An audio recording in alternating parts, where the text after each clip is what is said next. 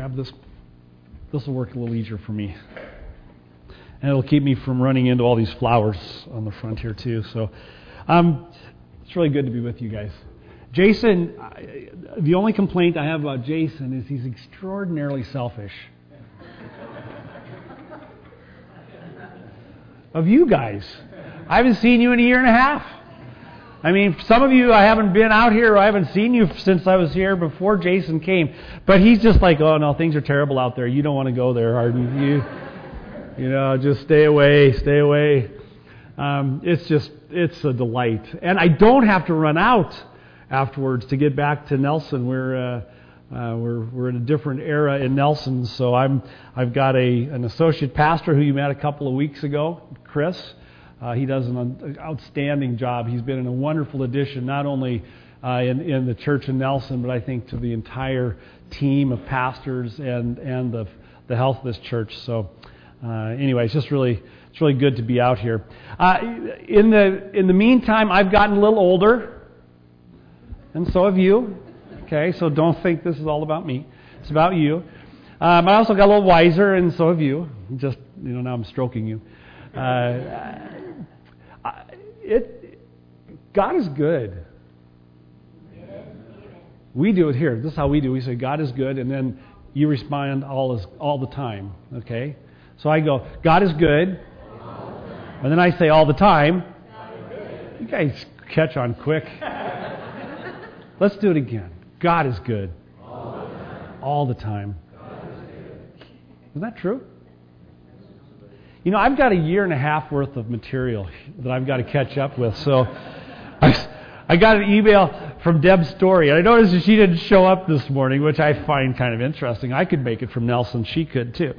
Um, but Deb has been listening to my, I've been in this series since the beginning of the year on community and the church community. And she says, Arden, the only complaint I have is that she, she listens to my uh, sermons while she's on the treadmill working out. And she says, the problem is, is, is your sermons aren't long enough. I like to work out for 45 minutes and you never get to the end of my workout. That's all the encouragement a pastor needs. we need so little encouragement to go long. So, uh, go long or go home is what I say. So I'm going to probably go home here in a little bit. Um, we've been in this series on community, and uh, I got to find the clicker. Here it is. And I gave Marcia my the keys to the van. Otherwise, I'm going to be starting the van all the time, going, "It's just not working out there." Um, we've been in this in this uh, series in Nelson about community, and I.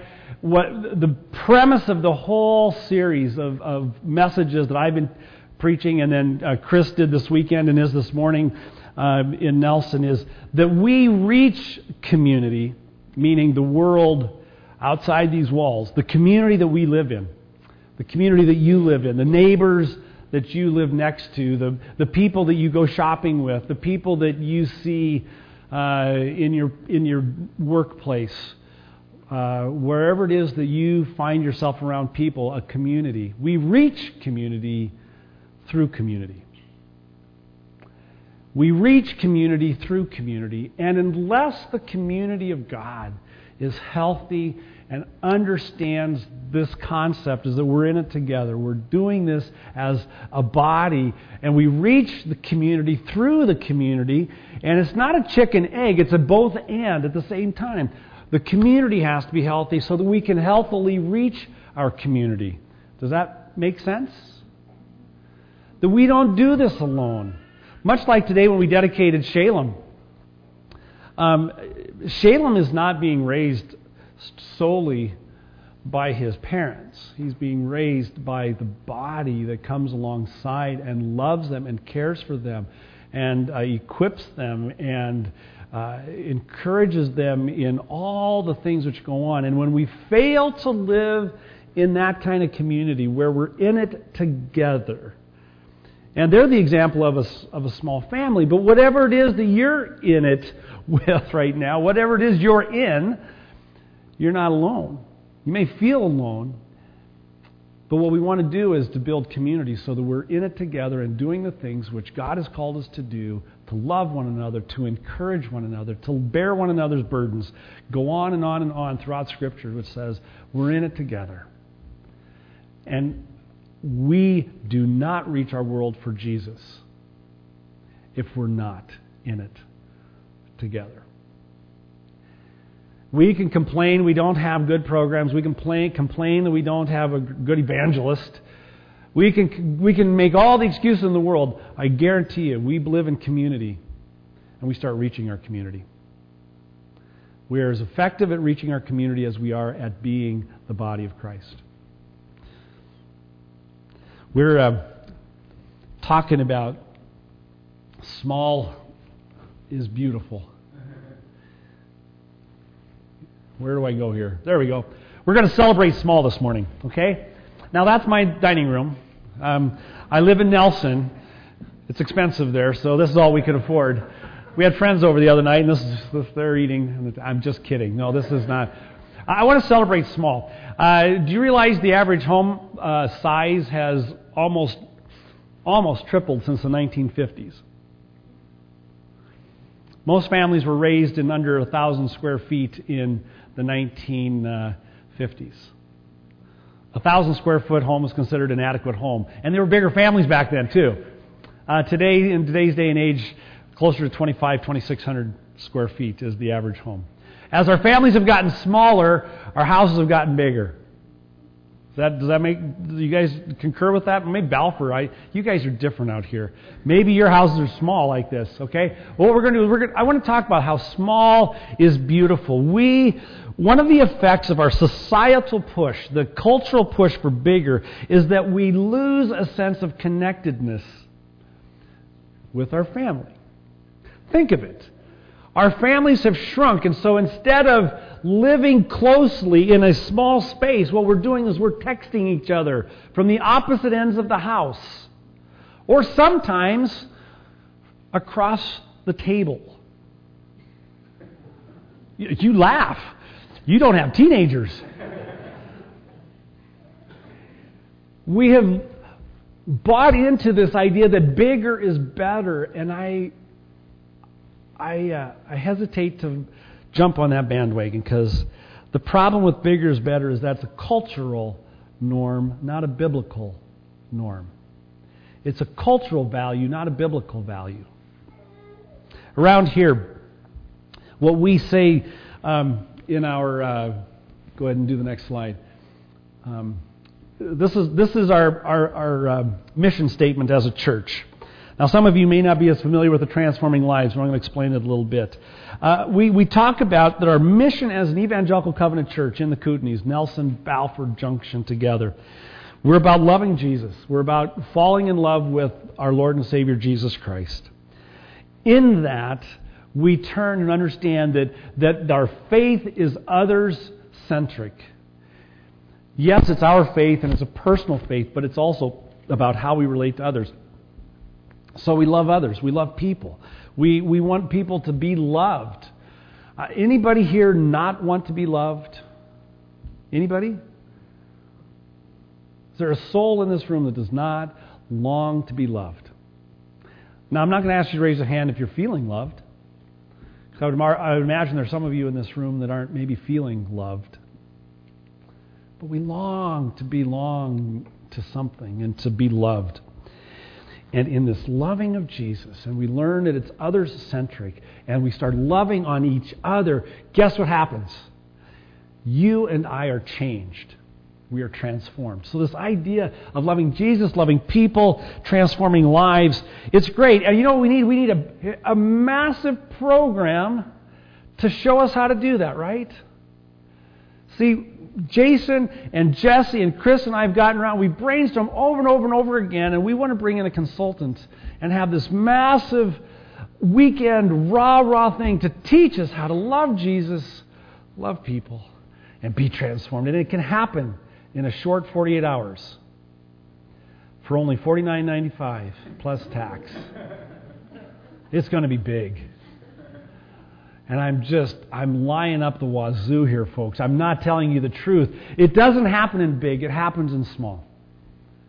It happens small. Small is where it's at. And I believe that Jesus taught us this by focusing on the need and the hunger and the hurt.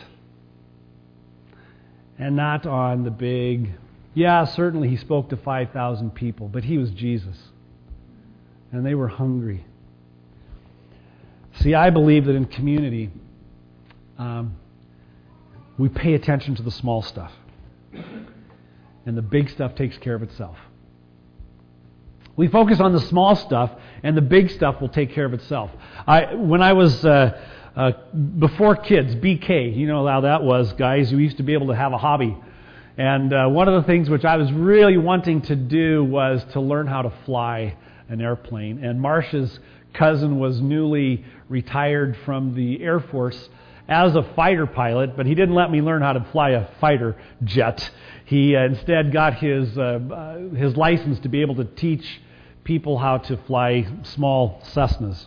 And so I decided to take a couple of lessons with him. He said he he needed the experience, which is not a good thing to hear from a from a, a, a flying lessons. Yeah, I just I don't really know how to teach this size of an airplane, which would be a guinea pig. It's like, golly, I don't know it. I'm not so sure about that. But anyway, one of the things that he taught me, he said this in flying an airplane, it's all about the small stuff. Before you take off on a flight, now, do we have any pilots here? Anybody's ever flown a plane? Um,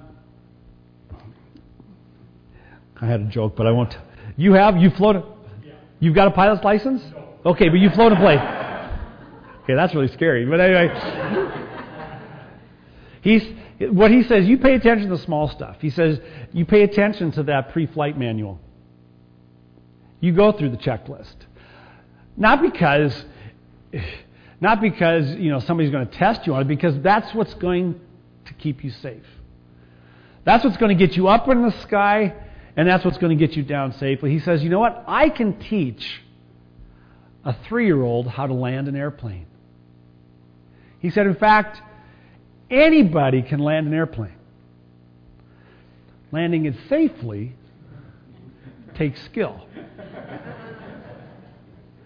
And he says if you pay attention to the small stuff, when you have to make a big decision, and when there will be some big decisions in your life, but you take, you take care of the small decisions, you watch after the, the details, and guess what? The, uh, the big stuff kind of takes care of itself. And one of the, I, I just remember that, and that's been something that I have always remembered. He, you know, he says, when you're up in the sky, everything is conspiring against you. And boy, does that feel like the way it is sometimes in life. Everything's conspiring against you. Whether it's mechanics of the airplane, whether it's the, the temperature outside, whether it's gravity, it's all conspiring against you. But he says you pay attention to the little stuff. You watch your gauges, you watch your fuel, you, you, you make minor adjustments towards your destination, and you will get home and get down safely. The Apostle Paul writes this. This is a, in uh, Philippians, earlier in Philippians. Um, he describes what it means to be a follower of Jesus. I think this is one of the best descriptions of what it means to be a follower of Jesus. And this is my prayer that your love may abound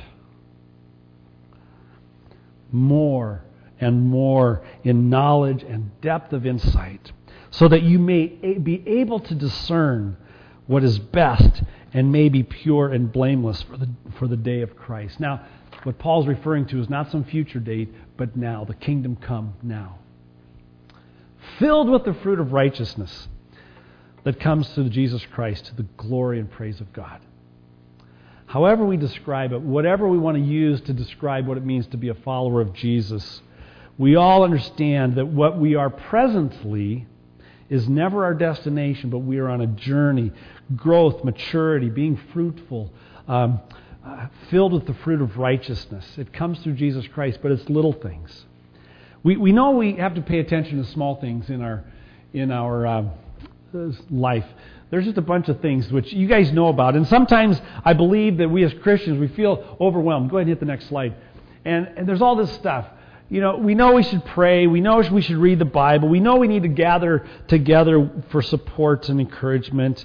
We know that we need to worship.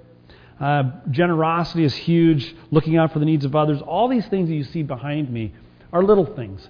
But taken in one big gulp sometimes feel overwhelming and we feel like we're just, oh, I can't do all this. But here's the problem as I see it is that oftentimes because we get overwhelmed with so much that we end up don't uh, we end up not concentrating on anything. We just give up. We just say it's just too much. Um, instead of growth and making small, steady steps towards our, towards our destination. We settle for a substandard faith, uh, something that was more about stature and that people know I'm a Christian rather than they see that I'm a Christian. People know that I go to church rather than see the difference that being together in worship is. And, you know, we all are busy. We all have priorities. Um, and we all have problems that don't magically go away. Um, the, the difficulty is, is in that if we don't pay attention to the small stuff, many of these spiritual disciplines, our hearts can get hard. And uh, people can start irritating me again. Uh, oh, did I say that? Me? I'm sorry. These things start coming back. There's two, uh, there's actually three, and I thought of a third one after I, I did this, but they're kind of two uh, different camps, extremes, that I see people who, uh, when they respond uh, by not paying attention to the small stuff, the camps that they go into. I call it legalism or impressionism. Uh, legalism, we know what that is. That's the faith of uh, what to do and what not to do. Good Christians do what? Don't please don't answer me on that question. That's hypothetical or it's rhetorical. You know, we know what good Christians do. We know how good Christians dress. We know where good Christians go, and we know where they don't go. We know what it means to, to live by the rules because we need rules for life. And when we're not paying attention to the small stuff, it's so much easier to come up with rules than it is to live by grace and to extend grace, to live generously and accept God's generosity. Um, see, I don't have to. I don't have to actually get to know you to decide if you're a Christian or not when I'm a legalist. I can just look at your life and tell. I, when I was a kid, I grew up in a pretty legalistic church. And I remember the conversation I had about after church when all the guys who went outside and smoked. Remember that? You guys don't remember that, I'm sure. if there's any guys who go outside and smoke, please forgive me. It's a, it's, I'm not trying to offend anybody here. But what I found was, was this conversation that we would have in the car afterwards, you know, and, uh, you know, how can they be a Christian? They smoke. I remember the first time my youth leader, who after I became a Christian took me under his wing and we had a conversation about alcohol. And you know what he said? He says, I have no problem with people drinking. I just remember the shock. I can still remember the Sunday school room I was sitting in going, What? I thought you were my ally of being able to tell all my friends they're going to hell. Instead, what he was able to do is say, you know, no, you know, uh, now drunkenness is wrong. That's sinful. Jesus drank, drank wine. Where's the legalism that says that is wrong? No, is it is it is it healthy? No. But Paul, the Apostle Paul says everything is acceptable, but not everything is beneficial. Where's the grace? I, I, I can still remember this conversation which went from legalism to grace because of a man who was grace filled. And I go, Praise the Lord, he was graceful to me because as a snotty nosed 17 year old know it all kid, how easily would have been able to slip into legalism. Those are defining moments, folks, but it's little things. The other side of this is impressionism, where we go overboard on trying to prove how spiritual we are. And all the affect, affectations of, of, of that perfect faith, that perfect look, that perfect hair that falls across our head, because that's what a good Christian looks like. That's look at me. Look how good my life is. And and uh, you know what? Nah. I long and I pray to gather people who are like me, who are broken and weak, who want to talk about grace.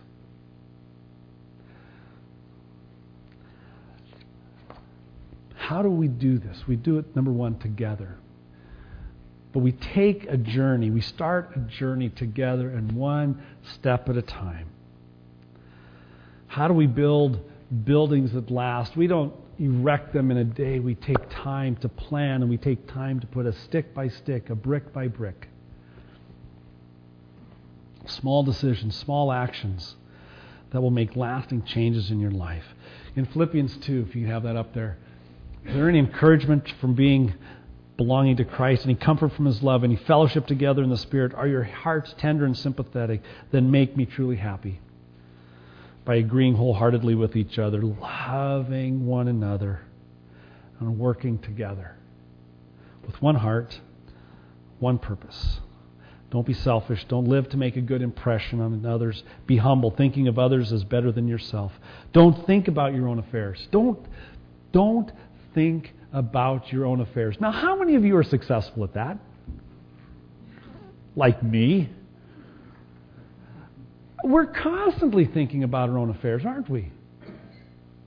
I, how do we not think? I, this is my question to Paul. Oh, easy for you to say, Mr. Paul Apostle encountered Christ and go blind. Where's my shining moment where I not think about my own affairs? How? In community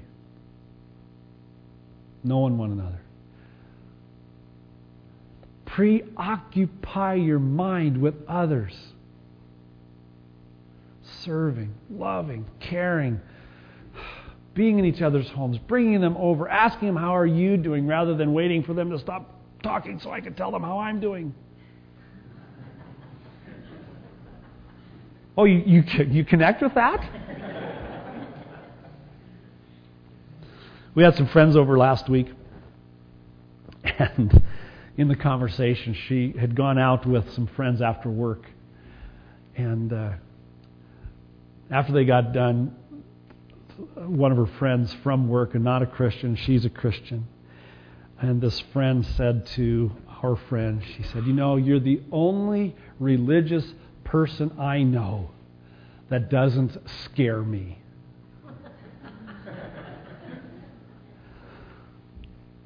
I laughed. But then I go, what a great mantra. Put the next slide up. Well, that wasn't what I was thinking about. Well, maybe do the next one. Is it up there? Well, okay. I had a big circle with a slash through it, and it says, No scary Christians allowed. Okay, it was funnier when the slide was up there. No scary Christians allowed in this church. Only broken people who are willing to say, I am not saved by my legalism. I am not saved by the impression I'm making. I am saved by grace and grace alone. That's the only thing that saves us. You cannot read the Bible without seeing that we are broken, broken people in need of a Savior, and that's exactly what God knew and did for us. And through Jesus Christ, we are saved by grace. But it doesn't mean we sit back on our haunches and go, that's cool. We start doing. We start doing little things. There's a, a church in uh, California, and I hope this one comes up. Then again, maybe not. Is there nothing? Is the bells there? Oh, Nothing? Okay. We're dead in the water. All right. Here's what it is. This, if you can remember this acrostic, B E L L S.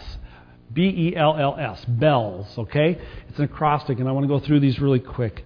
Um, this church has chosen to do small things for one another, and the small things they do are this. Number one is they bless If you want to write it down, you can. Or uh, if you want to just even ask me afterwards, I'll give it to you. They bless one another and others. In other words, they focus not on their needs, but they say, every day I want to bless somebody.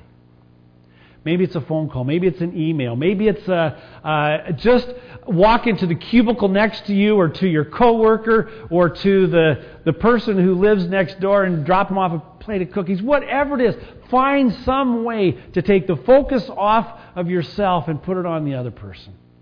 Just bless them. By the way, I, think you guys do that well in this church. Okay? I mean, from what I know of you, there it is, bells. Okay. I don't know where that came from. All right. Put the next one. Bless. Okay? Bless, bless others. I'm not going to tell you what to do. You guys know how to do this. Okay, you do. But you got to do it. And it's little. We're not talking about, you know, going over there with a tract. Please, please don't do that. Go over to your neighbor because you like your neighbor. Let God do His work. Don't do God's work, do your work. Second one is eat. Oh, it's already up there. Great. Second one is eat.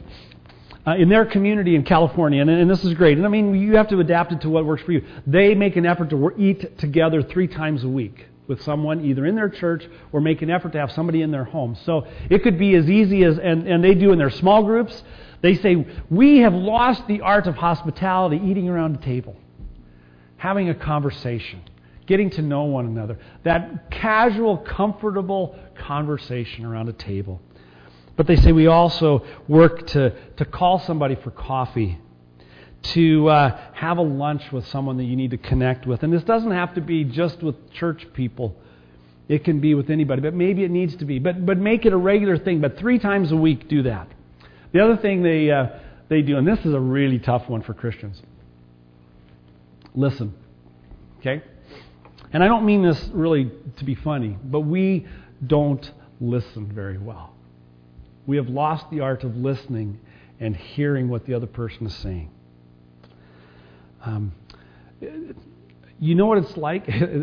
For those of you who are parents, did you ever have this moment where your kid and you're they're talking you, like, and they take your face in their hands and they turn you to them. You ever had that? Because I have. I have an 11 year old girl who, my goodness, it doesn't take a quarter. A nickel is fine, and it's just nonstop. but when she needs me to listen, doesn't do this so much anymore, but there's this gentle reminder pay attention to me.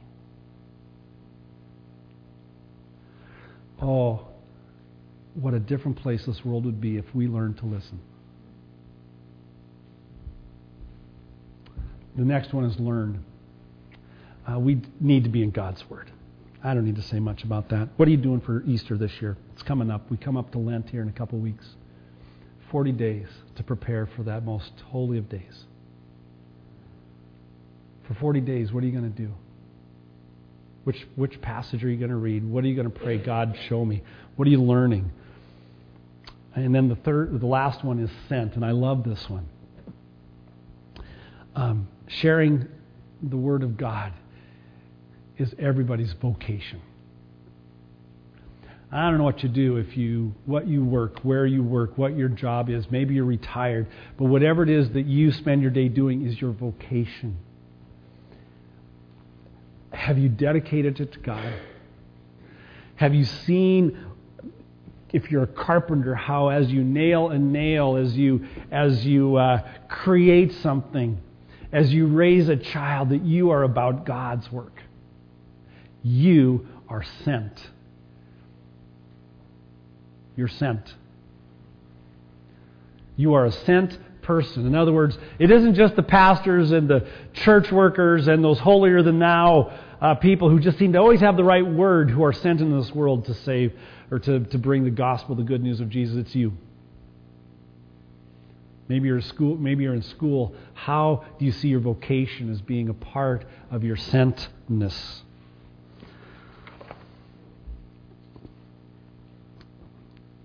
We, um, We major in the minors in church a lot of times. That's okay. That's we're imperfect people. But what we need to do is be reminded that we are, if you can put the last slide up there, that we're in it together. We reach our world. We reach our community in community. I'm so glad and so blessed that we do this together as three sites.